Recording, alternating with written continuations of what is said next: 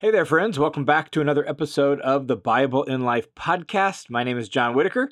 I am the host and creator of the Bible in Life.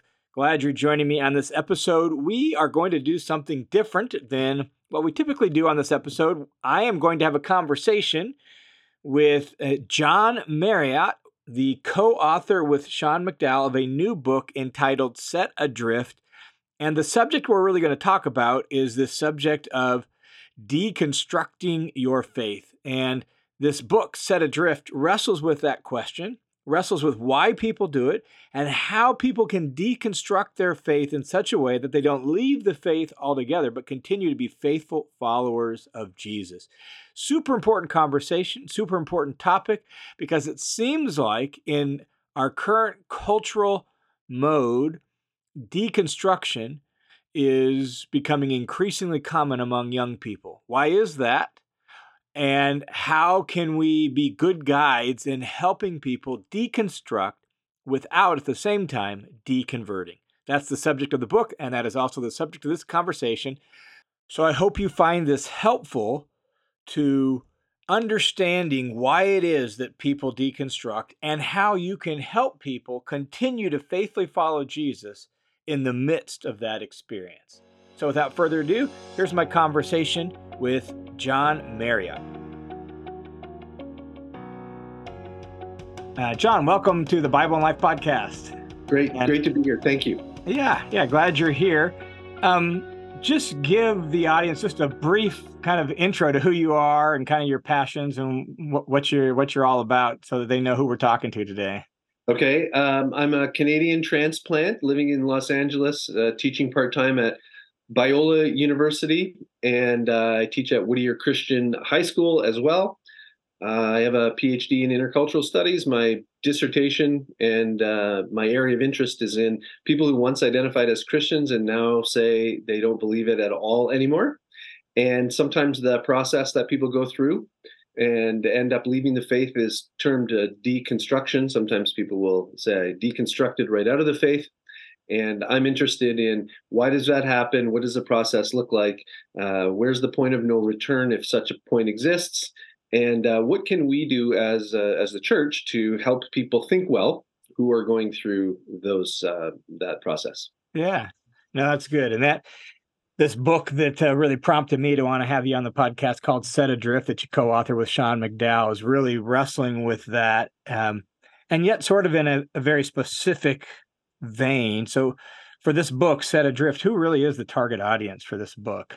That's a great question. I'm glad you asked that. Um, the target audience primarily would be high school students, college students who have not really wrestled maybe very much with what they with what they believe. Uh, and the wrestling that they might go through isn't so much whether or not jesus is the way but they're they might start to question what does the way of jesus look like? And what i mean by that is there there are lots of young people that sean and i encounter either at the university or the high school level or at different speaking engagements and they'll say things like hey can i talk to you? I'm deconstructing my faith. And when we ask what they mean by that there there are some who say, um, you know, I'm I'm leaving the faith. That's really just a shorthand for I don't believe this anymore. But there's a lot who will say, I think that Christianity is true, but I'm not really sure what it's supposed to look like anymore because it just seems maybe uh, intolerant. It does seem homophobic, misogynistic. Think of any negative adjective that you can to label Christianity with. And this has kind of seeped into their thinking through the culture. And now they're starting to wonder I, I do think that Jesus is who he claimed to be, but I'm not sure what his religion should look like. Yeah. Uh, I go to a particular church. I have from a different, a particular denomination, and um, I've been raised this way. But I'm not sure that this is what Christianity is supposed to look like. So I'm going to now deconstruct. And by that, they're meaning I'm going to pull apart what's been given to me and I'm going to look at it in a piecemeal kind of a fashion and then put together back a faith that, and this is where it gets tricky, either is I'm more comfortable with or seems truer to me or hopefully lines up more with what I see in the Bible. Yeah. Right? And so that's the and and and it's almost like a a preemptive strike, if you will, um, because our assumption is is that more and more young people are going to go, are going to go through this process because of the culture that we live in. We want to be able to say, we think you're going to go through this. Here are some guardrails and some guides to help you as you think about this, because our concern isn't that you end up right back where you started, but that you end up in some orthodox historic Christian understanding of the faith. And yeah. many who go through the process just don't.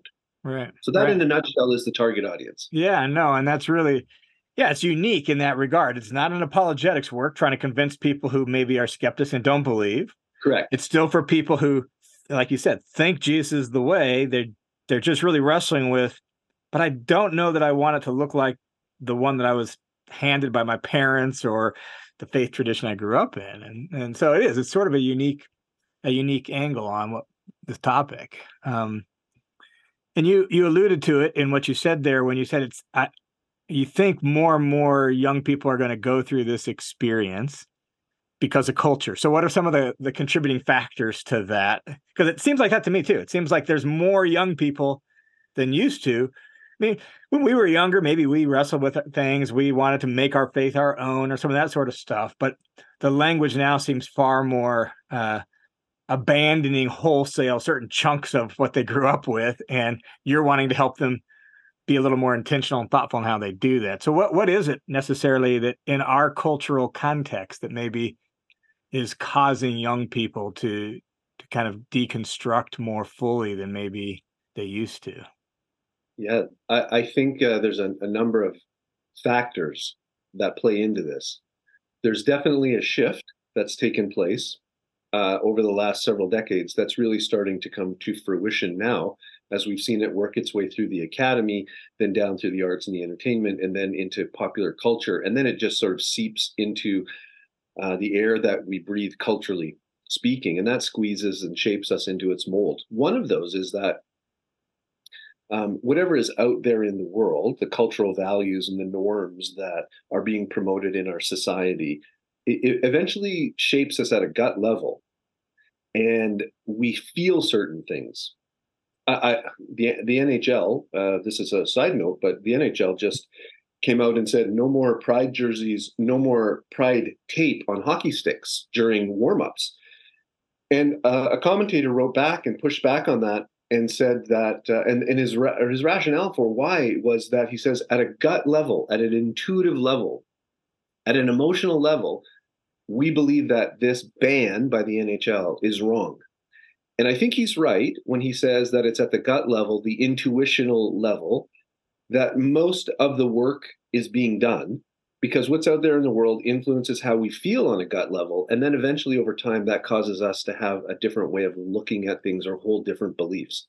So if the culture is continually moving in a way that is uh, further and further away from a historic traditional uh, Judeo-Christian uh, moral foundation to the point where it is now becoming uh, almost counterculture or or looked at as uh, intolerant and, and negative to hold on to a Christian, a traditional Christian ethic, especially in sexuality. That will eventually form kids and form all of us at a, at, at a gut level.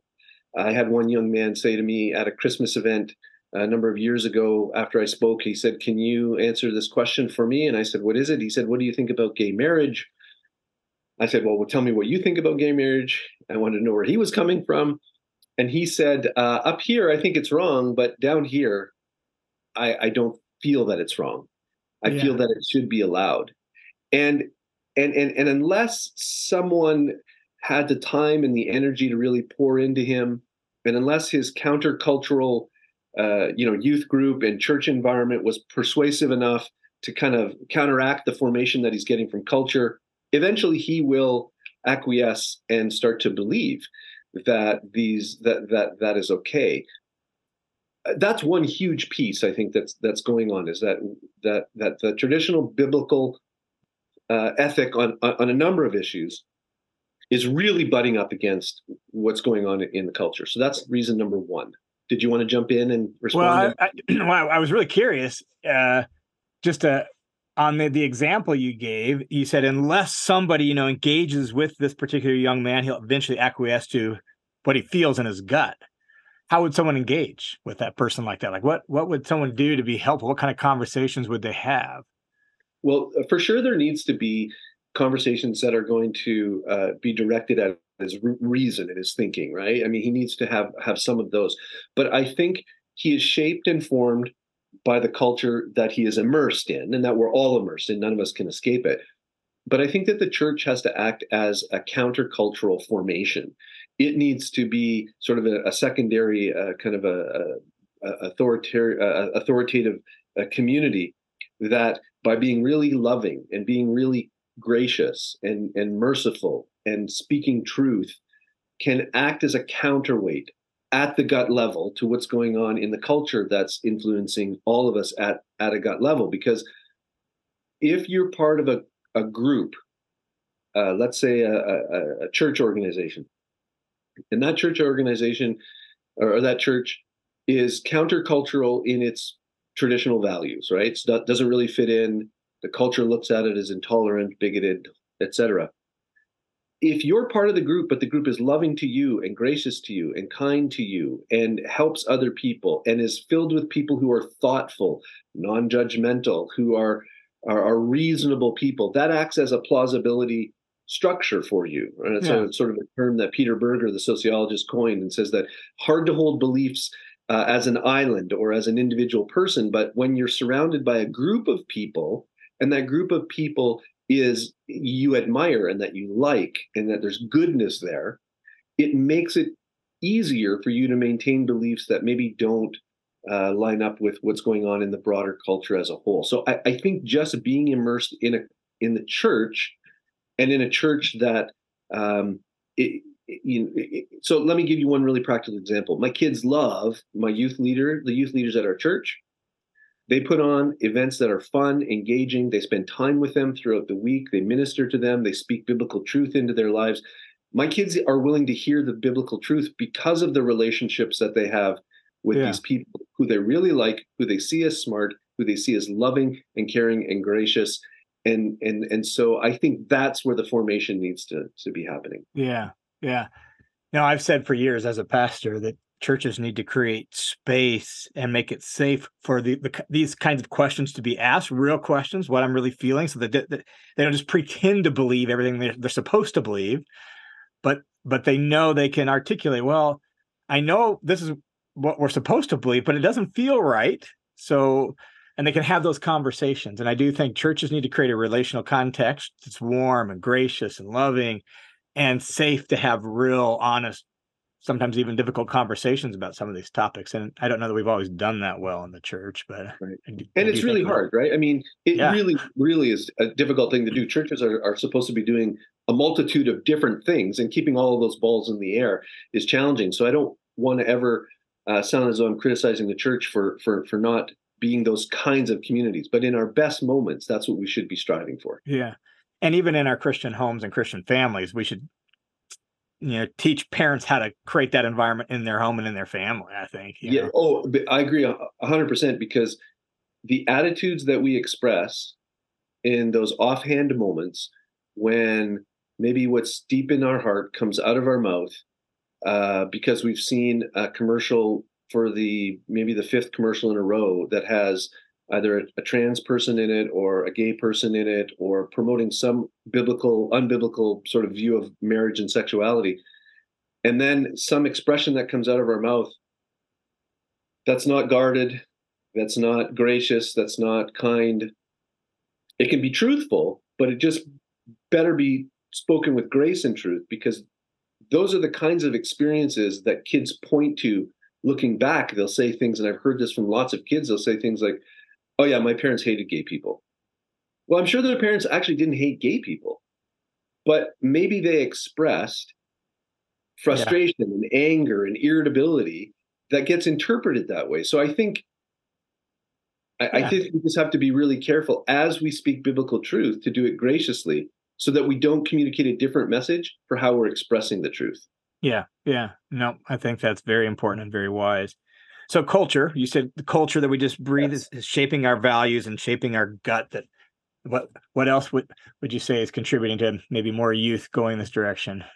I think in, uh, another one is that we've lost this sort of sense that there is a broad story of reality that's objectively true. Um, you know, 50 years ago or more, uh, there was at least kind of a general uh, uh understanding or operating principle that was operating in the background that yes, there are lots of competing stories of the of the nature of reality, but they're not all right, and some are closer to the truth than the others. But um, not everyone is, is, correct. You can believe what you want to believe, but but you're wrong, um, and I'm right, or I'm right, and or you know I'm wrong and you're right. We've really lost this idea that there's an objective structure in nature to reality, and and, and so now young people are starting to to say whether it's conscious or not. Look, um, this these rules that I'm supposed to follow and these c- categories I'm supposed to live within, these concepts that are being defined for me, I've been born into a world. All it is is filled with competing uh, stories of the truth of reality, and they all conflict with one another. Whether it's Marxism, Christianity, uh, naturalism, you name it, um, or the and they all have different definitions of what it means to be male or female or just or unjust or what's good and what's bad I'm starting to come to the conclusion that there's no objective truth out there, that there's just all these different collective hunches, these social constructions that tell us how the world is. But but really those are just creating realities. They're not coming into contact with reality, discovering it, and then telling young, you know, us as young people, I'm speaking as a young person now, um, uh, the truth. And and so why should i if i have certain feelings and, and ideas and an identity why should i conform myself to these social constructs yeah. and and and limit who i am? In fact what i need to be is authentic to myself and so the highest virtue uh, it, it, at least seems uh, and, and often operating off conscious the conscious sort of radar is that that young people feel that they that they need to be authentically who they are to speak their truth and not necessarily conform to the ways that other people think. And so you're handed this you know this version of christianity and i was handed one and you were handed one and i just went oh it's either true or it's false but i never said well let's see what parts of it line up with my values and let's see what parts I can accept and reconstruct so that my faith is an authentic representation of who I am. Right, right. But that uh, is what is is happening with a lot of what's going on today. Sometimes people call it expressive individualism. That yeah. that, that there's no real truth, big truth out there. So you need to just live your truth. Yeah, and uh, that applies to everything. So if you, again, if you were having a conversation with a young person steeped in that you know, w- would you just would you just begin with helping them think through what truth is and how to to know it, or how what would you how would you address that? Yeah, sometimes I I will say, you know, um, no one no one ever I don't think. I mean, I'm sure it's, this, the phrase has been uttered, but 10 years ago, no one ever said, speak your truth. Right. They might have said, well, you have your belief, and that's what you believe, and it's true for you. Right. But no one ever said, speak your truth. Right. That you are the definer of what truth is, and that and and really your emotions and your psychological, uh, you know, your feelings define what's ultimately true for you. And I think I would want to at least sort of bring that to the surface, some of these things that are operating on a presuppositional level, and, and maybe point that out, and then yeah. uh, and then talk about you know truth I think I think that that has to be the intellectual component needs to be addressed. However, I think that that what needs to be done first is is bringing this to the conscious awareness and saying, "Hey, look, this is how you've already been squeezed into the mold." I I watched a, a movie, the Taylor Swift uh, Miss Americana on Netflix uh, the other night, and there's a section in there where she starts talking uh, about you know being her own person and how she's not going to be squeezed into this mold into that mold and i was just thinking you're being like you are you have just been squeezed into the mold right. that you don't realize you've been squeezed in because every talking point that she raised was a direct result of her being squeezed into this expressive individualistic mentality of of how she should be living and how she shouldn't be um, um, uh, restricting herself to what other people think and the views of society and and uh, um, of, of, course there's a place for that as you mature and as you grow and realizing that yes you have to be your own person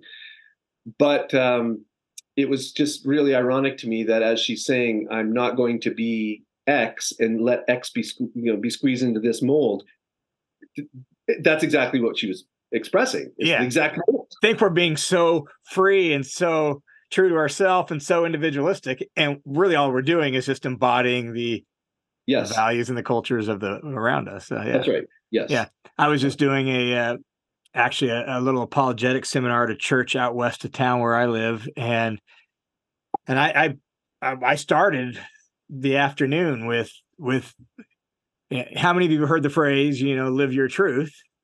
All the kids raised their hands. Was teenagers. And, and, uh, tell me what you think about that phrase. Uh, that may have been the first time they were asked to reflect on the phrase, but it didn't take long before they thought, I don't think that works very well. So give me an example. And they started giving me examples one after another of how it wouldn't work very well as they started reflecting on it. So I do think raising it to the level of consciousness and asking them to reflect on it's like, well, you can see plenty of places where it wouldn't work. If you think that you can fly, it's not going to work very well, no matter how hard you try to live that out as your truth, right?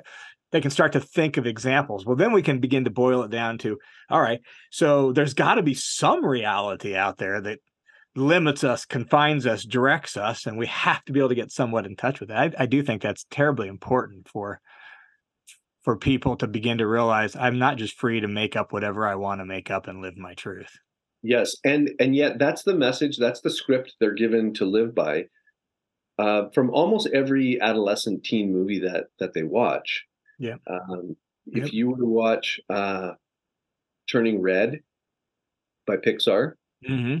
the first five minutes of that movie, she just talks about how she's her own person. She does what she wants. That she's not going to do what other people tell her that she has to do you have to honor your parents, but don't honor them too much. Otherwise, you might not honor yourself. That's actually a quote from the beginning of of the movie.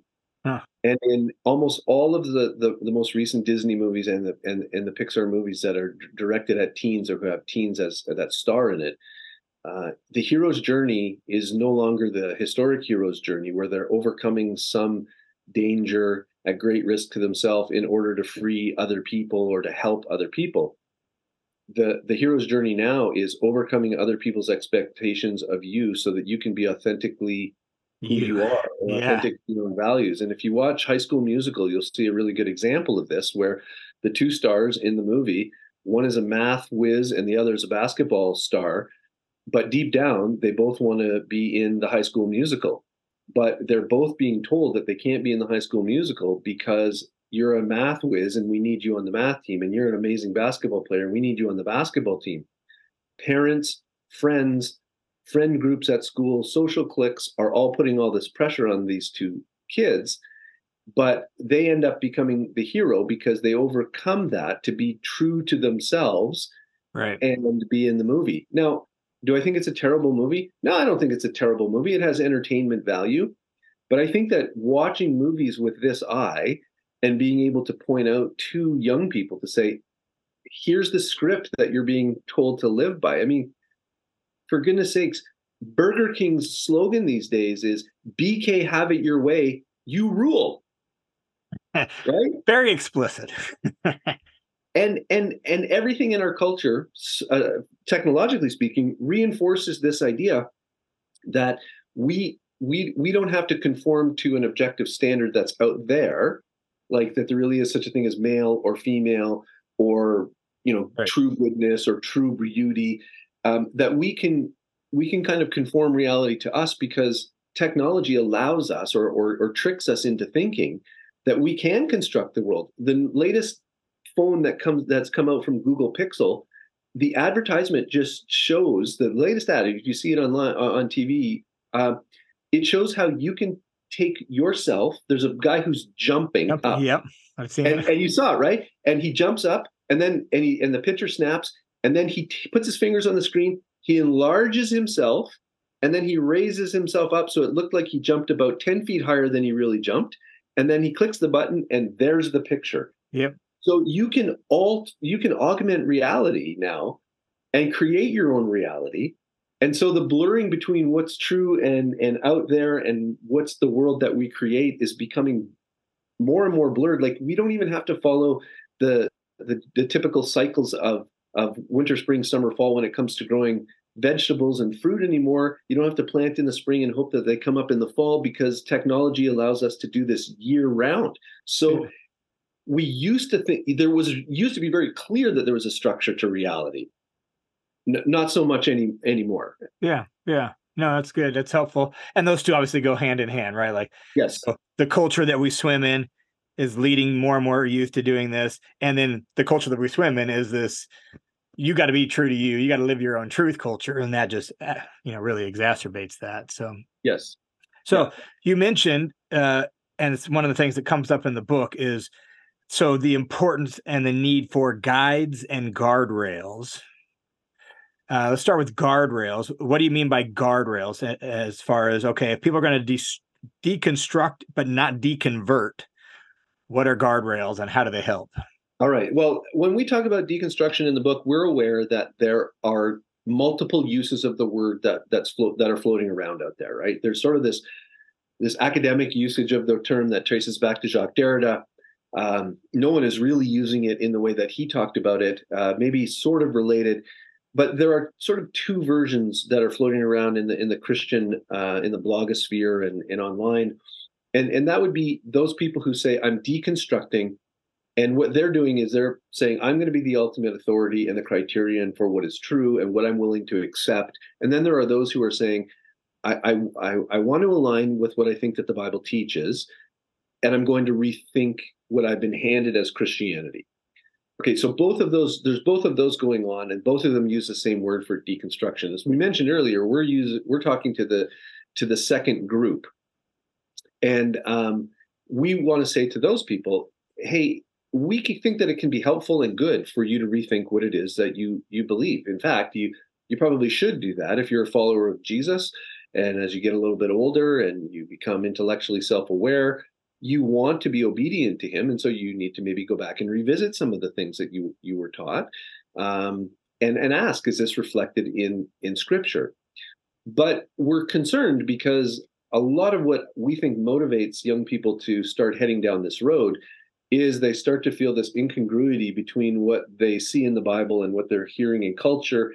And then maybe there's almost a way to say, I'd like to have it both ways. I'd like to find a faith that I'm comfortable with, but I also want to be biblical. And the danger in doing that is that you end up in some sort of version of Christianity that doesn't necessarily look like historic Orthodox Christianity. Yeah. Now we're careful. We try and not use the word progressive because we don't want to broad brush everyone who calls himself a progressive Christian as someone who's not a, a, true, genuine believer in Jesus. But but there is something to the term that does seem to push the boundaries of the Orthodox Christian understanding throughout the last two thousand years of what it means to be a follower of Jesus. And we want to say, be very careful, because if you if you don't have someone who's helping you think through the process, you may not only end up there, but that might not be the knot at the end of the rope that you think that it's going to be that allows you to stay a Christian. It might end up just being a halfway house for you to end up just leaving the faith altogether. Yeah. yeah. We want to, want to remind um, some people, uh, uh, we want to remind uh, folks that there are guardrails, there are boundaries to what you can justifiably say is a Christian understanding of the nature of reality and um, we lay some of those out in in the book. Yeah, yeah, and you're, I, some of the things you focus on are some of the classic historic creeds of the faith, the Apostles' Creed, and some of those sorts of things, and at least that provides sort of a here is here here are the parameters that you can you can play in as you rethink things, but you got to stay within these parameters, right? Correct. Yeah. Yes. Yeah. And then the other one is guides, um, and uh, I think maybe you guys have a little bit broader than this, but as far as an individual, a person to come alongside somebody who's in that position, they're they're rethinking their faith. They don't want to leave it. They just are like, I don't know if all the things I was handed you know, from my Christian uh, heritage is is quite right. They need a guide. They need someone to be a conversation partner. So what what makes a good guide? What makes a person really helpful to somebody as they wrestle with that? What are some traits and practices that are made for good guides? Yeah, that's such a good question. And it's such a hard question because I almost think that the guide that we pick is is determined by where we want to end up. right? Yeah. Um so uh, you know, Sean and I would say, well, what makes a good guide is someone who has a handle um, on, you know, uh, solid, sound, historical Christian Orthodox teaching. We would say that someone who is a good guide is someone who is not necessarily bound to a particular church tradition, but is very committed to the lordship of Jesus mm-hmm. and wanting people to be his disciples, and um, is willing to, you know, is, is someone of character, someone who is gracious, someone who uh, maybe has a sort of a big tent mentality, but yet recognizes that tent has to have borders, someone who ha- wants to help you think through the process well, but also at the beginning of the process says these, you know, if you we're going to do it within these boundaries, and the boundaries being historic Christian orthodoxy, the lordship of Jesus, and the authority of Scripture.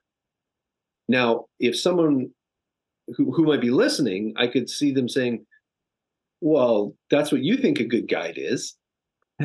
because you have a, a destination that you want these young people to get to. But what if what if someone is you know wrestling with all those very same questions that you are are are committed to? Then that wouldn't be a good guide for them. Yeah. Right? Like maybe they need one of the a, a deconstruction coach on the internet, which there are many of. And and that would be the, and that's where I say your question is a really good one, but it's a really hard one to answer because I'm telling you what I think a good guide is that will allow you to land in a historic Orthodox Christian position. Right. Um, and if that's what you're looking for, then those are some of the characteristics that, that I mentioned. But if you're putting it all on the table and saying, no, no, no, no, I'm I'm rethinking the whole thing, um, then I think that to be honest, um, where you will probably end up will not be in a historic Christian uh, Christian Orthodox position because um, there probably is something deeper driving the deconstruction, and yeah. it's not a willingness to submit your own autonomy to the lordship of Jesus and the authority of Scripture. Yeah, but in view of the target audience of this book for what you guys are aiming at in our churches, right? Like where we're trying to help young people really be faith filled and faithful disciples of Jesus, even if that means they don't stay in the tradition that they grew up with. The kind of guide you describe is a good guide. Absolutely. You would be a great guide. no, I, I, I mean, I think it's important for people to realize, you know, that I also, one of the things you didn't explicitly mention, but I think it was implied in some of the things you said is, um, resist telling and, and asking questions. That's implied in the graciousness and the helping them think it through. So often we want to just we want to keep them in our camp rather than keep them with Jesus. And so we we immediately in our in our I don't know fearfulness, our need to control, we we start giving them all the answers rather than asking questions to get them to think.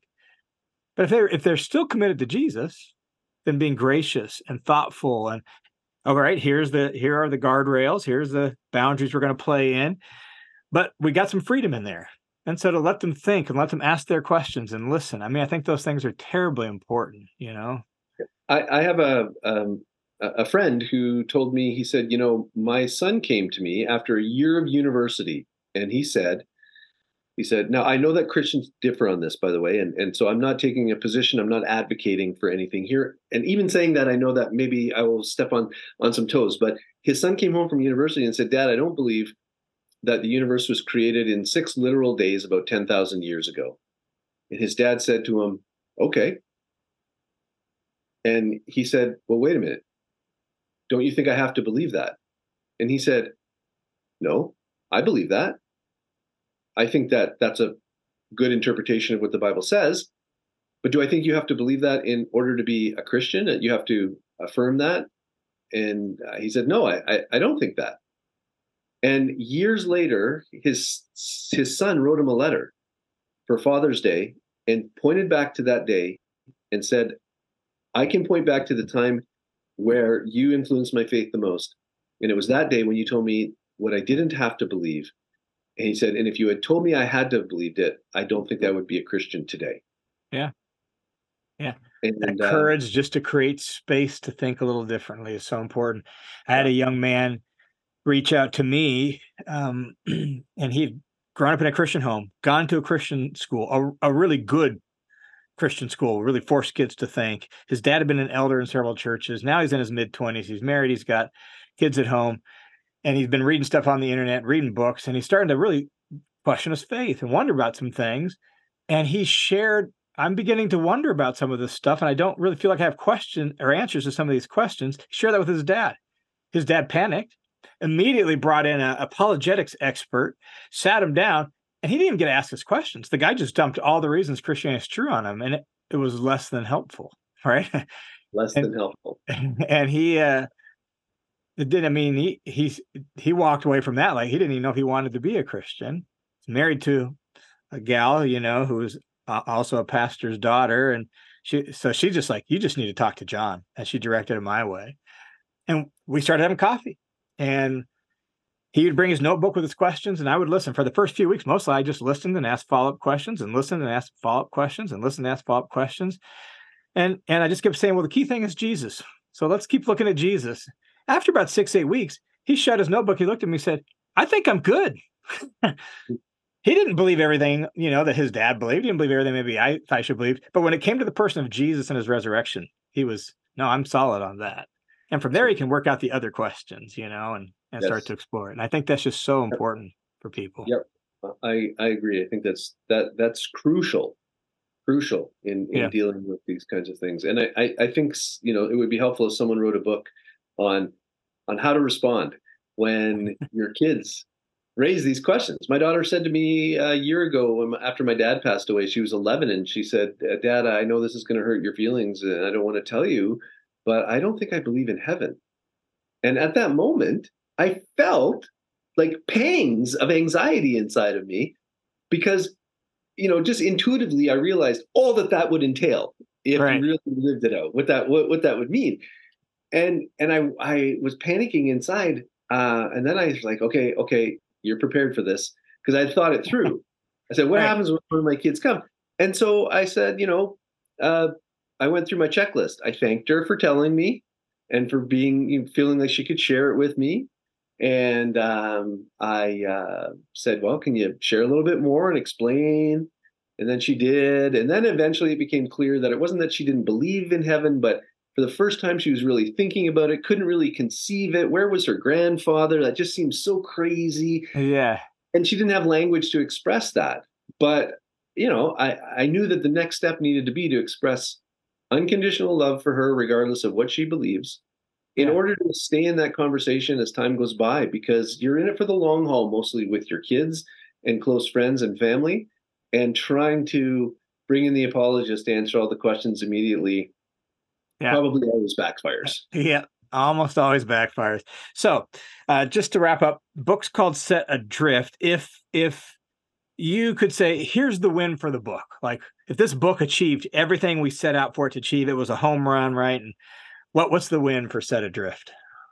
The win would be that we would provide a resources for, a resource for parents to help them think through help them understand what their children are, are experiencing and why they think the way that they do what this impulse that they have is to to rethink what they believe.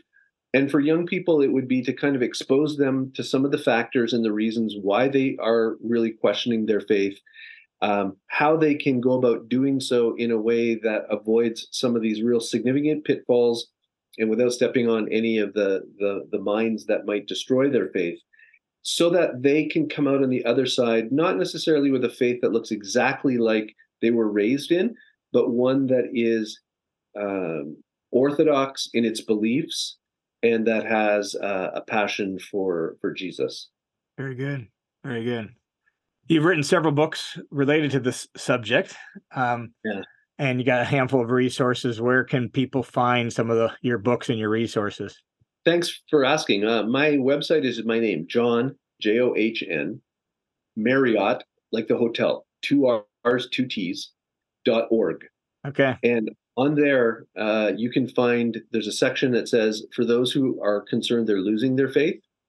So thinking through that, not so much apologetics, but just asking good questions and and and some reading on you know on on why it's not a bad thing to rethink. But here are some of the errors that you want to avoid if you're trying to hold on to your faith but still having intellectual integrity. Then there's a section for those trying to understand why people walk away from their their faith, mostly parents. And then there's a final section that is uh, testimonies and, and and podcasts of people who left but eventually came back so that people can find uh, some encouragement. And then there's a link to the various books that I've written too. Very cool. That's good. Well, thanks for being on the Bible and Life podcast, John. Appreciate it. And hopefully uh, this book achieves the objective that you guys set out for it. Thank you very much. All right. Once again, thanks for tuning in to this episode of the Bible and Life podcast. Pray it's helpful to you as you wrestle with how to encourage others in their faith and faithfulness to Jesus. As always, the Bible in Life is a listener supported, crowd funded Bible teaching ministry that's made possible by your generous support. So thanks a ton for your support. May God bless you for it. I look forward to talking with you again next week.